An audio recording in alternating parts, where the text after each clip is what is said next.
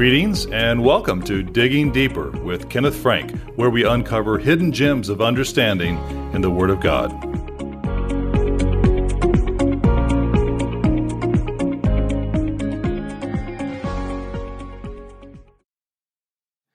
Did you know that Paul, despite being a Roman citizen, Acts 22 28, described himself as a servant?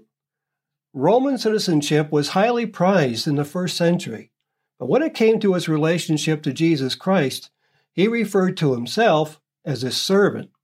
This digging deeper explores why Paul chose this word for himself and how he intended brethren to understand it. Modern readers will uncover its relevance. This article highlights Paul, a servant of Jesus Christ, called to be an apostle, separated unto the gospel of God. Romans 1 1, King James Version throughout. Before he declared his ministerial office as an apostle, he described himself as Christ's servant. Gary Everett's study notes on the Holy Scriptures emphasizes Paul's word order here. Quote, Notice that Paul calls himself a servant before declaring himself an apostle. The Greek language often lacks our familiar word order of subject, verb, object. Instead, the Greek places words in the order of their emphasis or the order of importance to the thought being presented. End of quote. Subheading Servant, not slave. Notice that the King James Version of the Bible translates the Greek word doulos as servant and not slave. Webster's 1828 dictionary explains the difference. Quote, servant differs from slave, as the servant's subjection to a master is voluntary, the slave's is not. Every slave is a servant, but every servant is not a slave. End of quote. The expository notes of Dr. Constable agrees. Quote, in his relationship to Jesus Christ. Paul was a bond servant, Greek doulos. Some translators have rendered this word slave, but Paul was a willing servant of Christ. Compare Philippians 2 7. End of quote. The Expositor's Bible Commentary, Volume 10, explains why the word servant is appropriate. Quote, some prefer the rendering slave, but this could suggest an unwilling attachment. In Israel, the citizenry regarded themselves as servants of their king, even though they were free men. Since this word doulos is used of Christ in relation to the Father, Philippians 2 7, where slave would be inappropriate, the translation servant is altogether fitting here. By beginning in this fashion, the writer is putting himself on the same plane as his readers.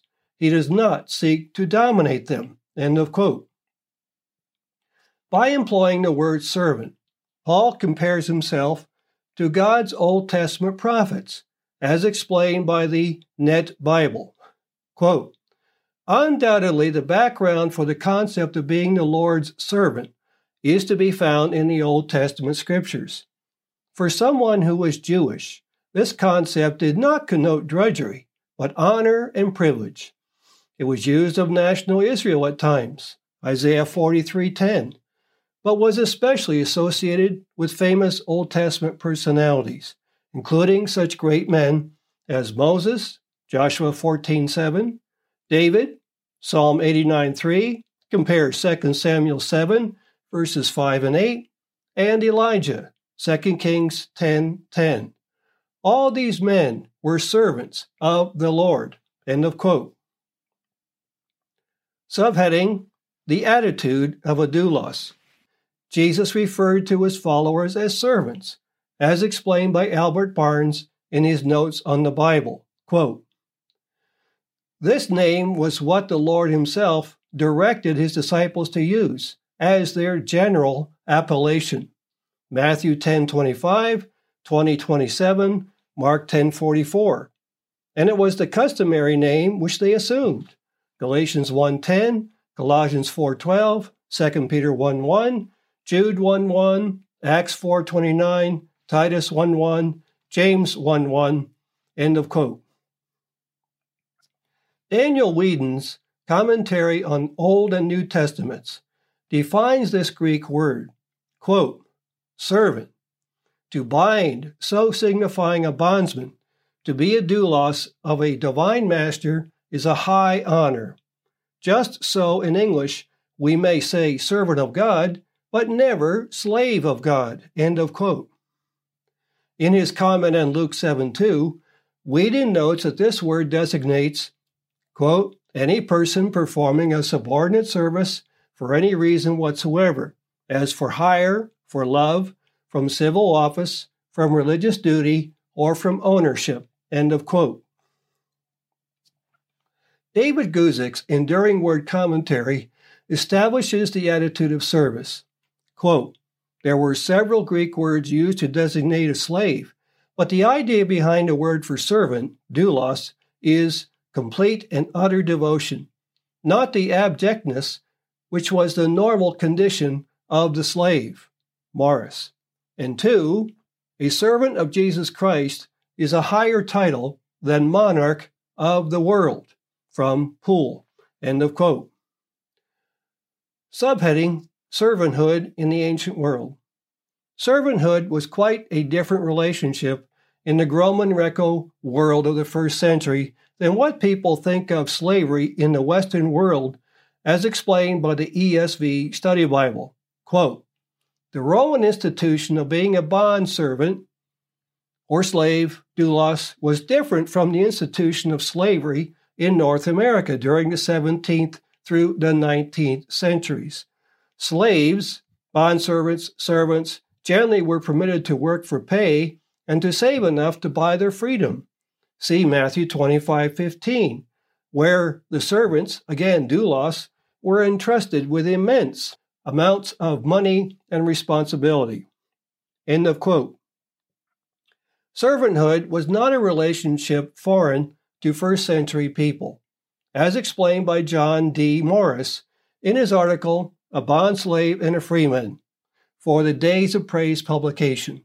Quote, the parallel phrase, bond slave of the emperor, was commonly used in governmental and commercial circles of the day and the readers in Rome would fully understand the meaning of the new term.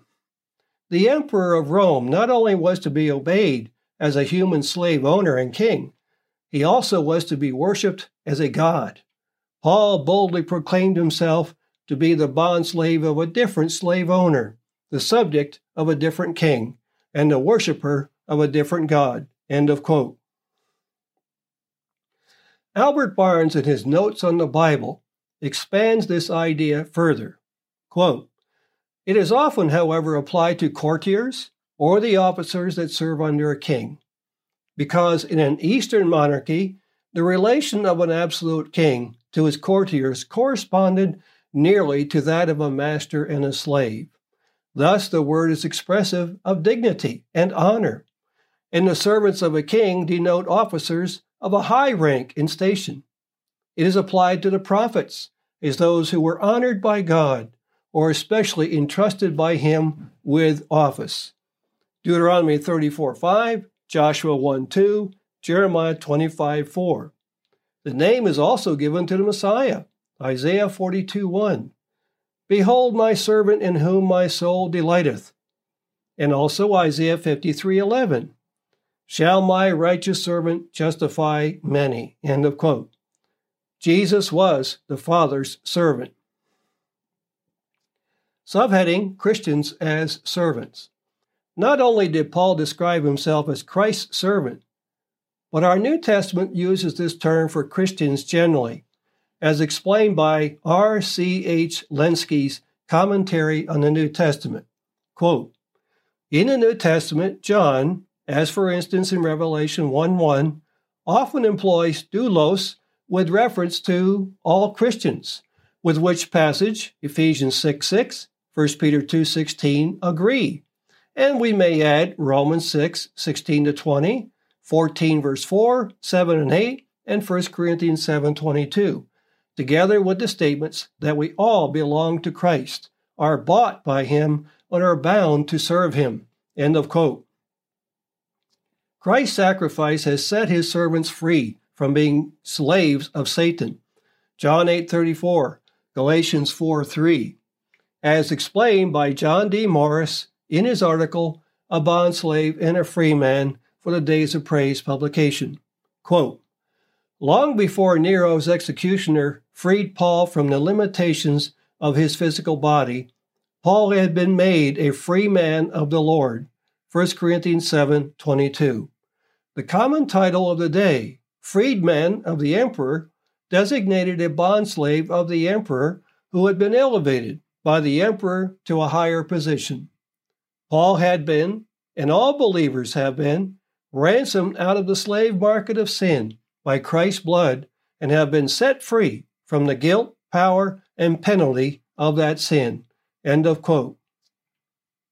Paul explained that Jesus purchased Christians. What? Know you not that your body is the temple of the Holy Ghost which is in you, which you have of God, and you are not your own? For you are bought with a price. Therefore glorify God in your body and in your spirit, which are God's. 1 Corinthians 6 19 to 20. Christ's death provided the ransom price to set them free from slavery to sin, self, and Satan. Matthew 20 28 and Ephesians 1 7. Christians are servants of Jesus Christ. This is an honored position in Christ. Nonetheless, Christians owe everything to Him and are obliged to serve Him at every command. Jesus explained this discipleship Come unto me, all ye that labor and are heavy laden, and I will give you rest. Take my yoke upon you, and learn of me, for I am meek and lowly in heart, and ye shall find rest unto your souls. For my yoke is easy, and my burden is light. Matthew 11, 28 to 30.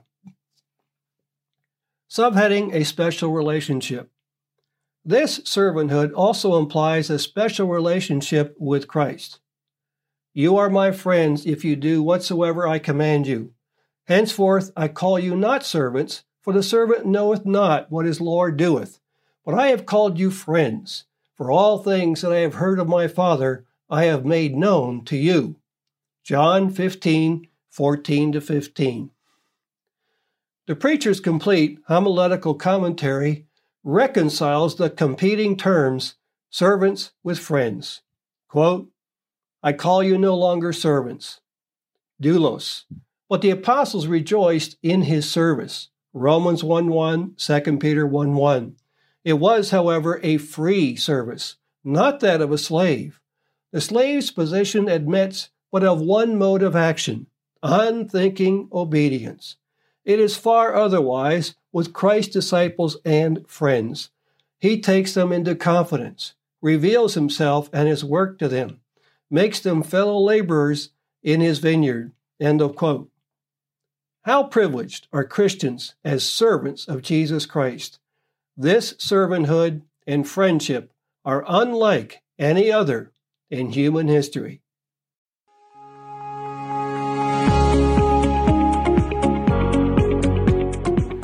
This has been Digging Deeper with Kenneth Frank. To learn more about the Bible and living a godly life, go to Living Education at lcgeducation.org, sponsored by the Living Church of God.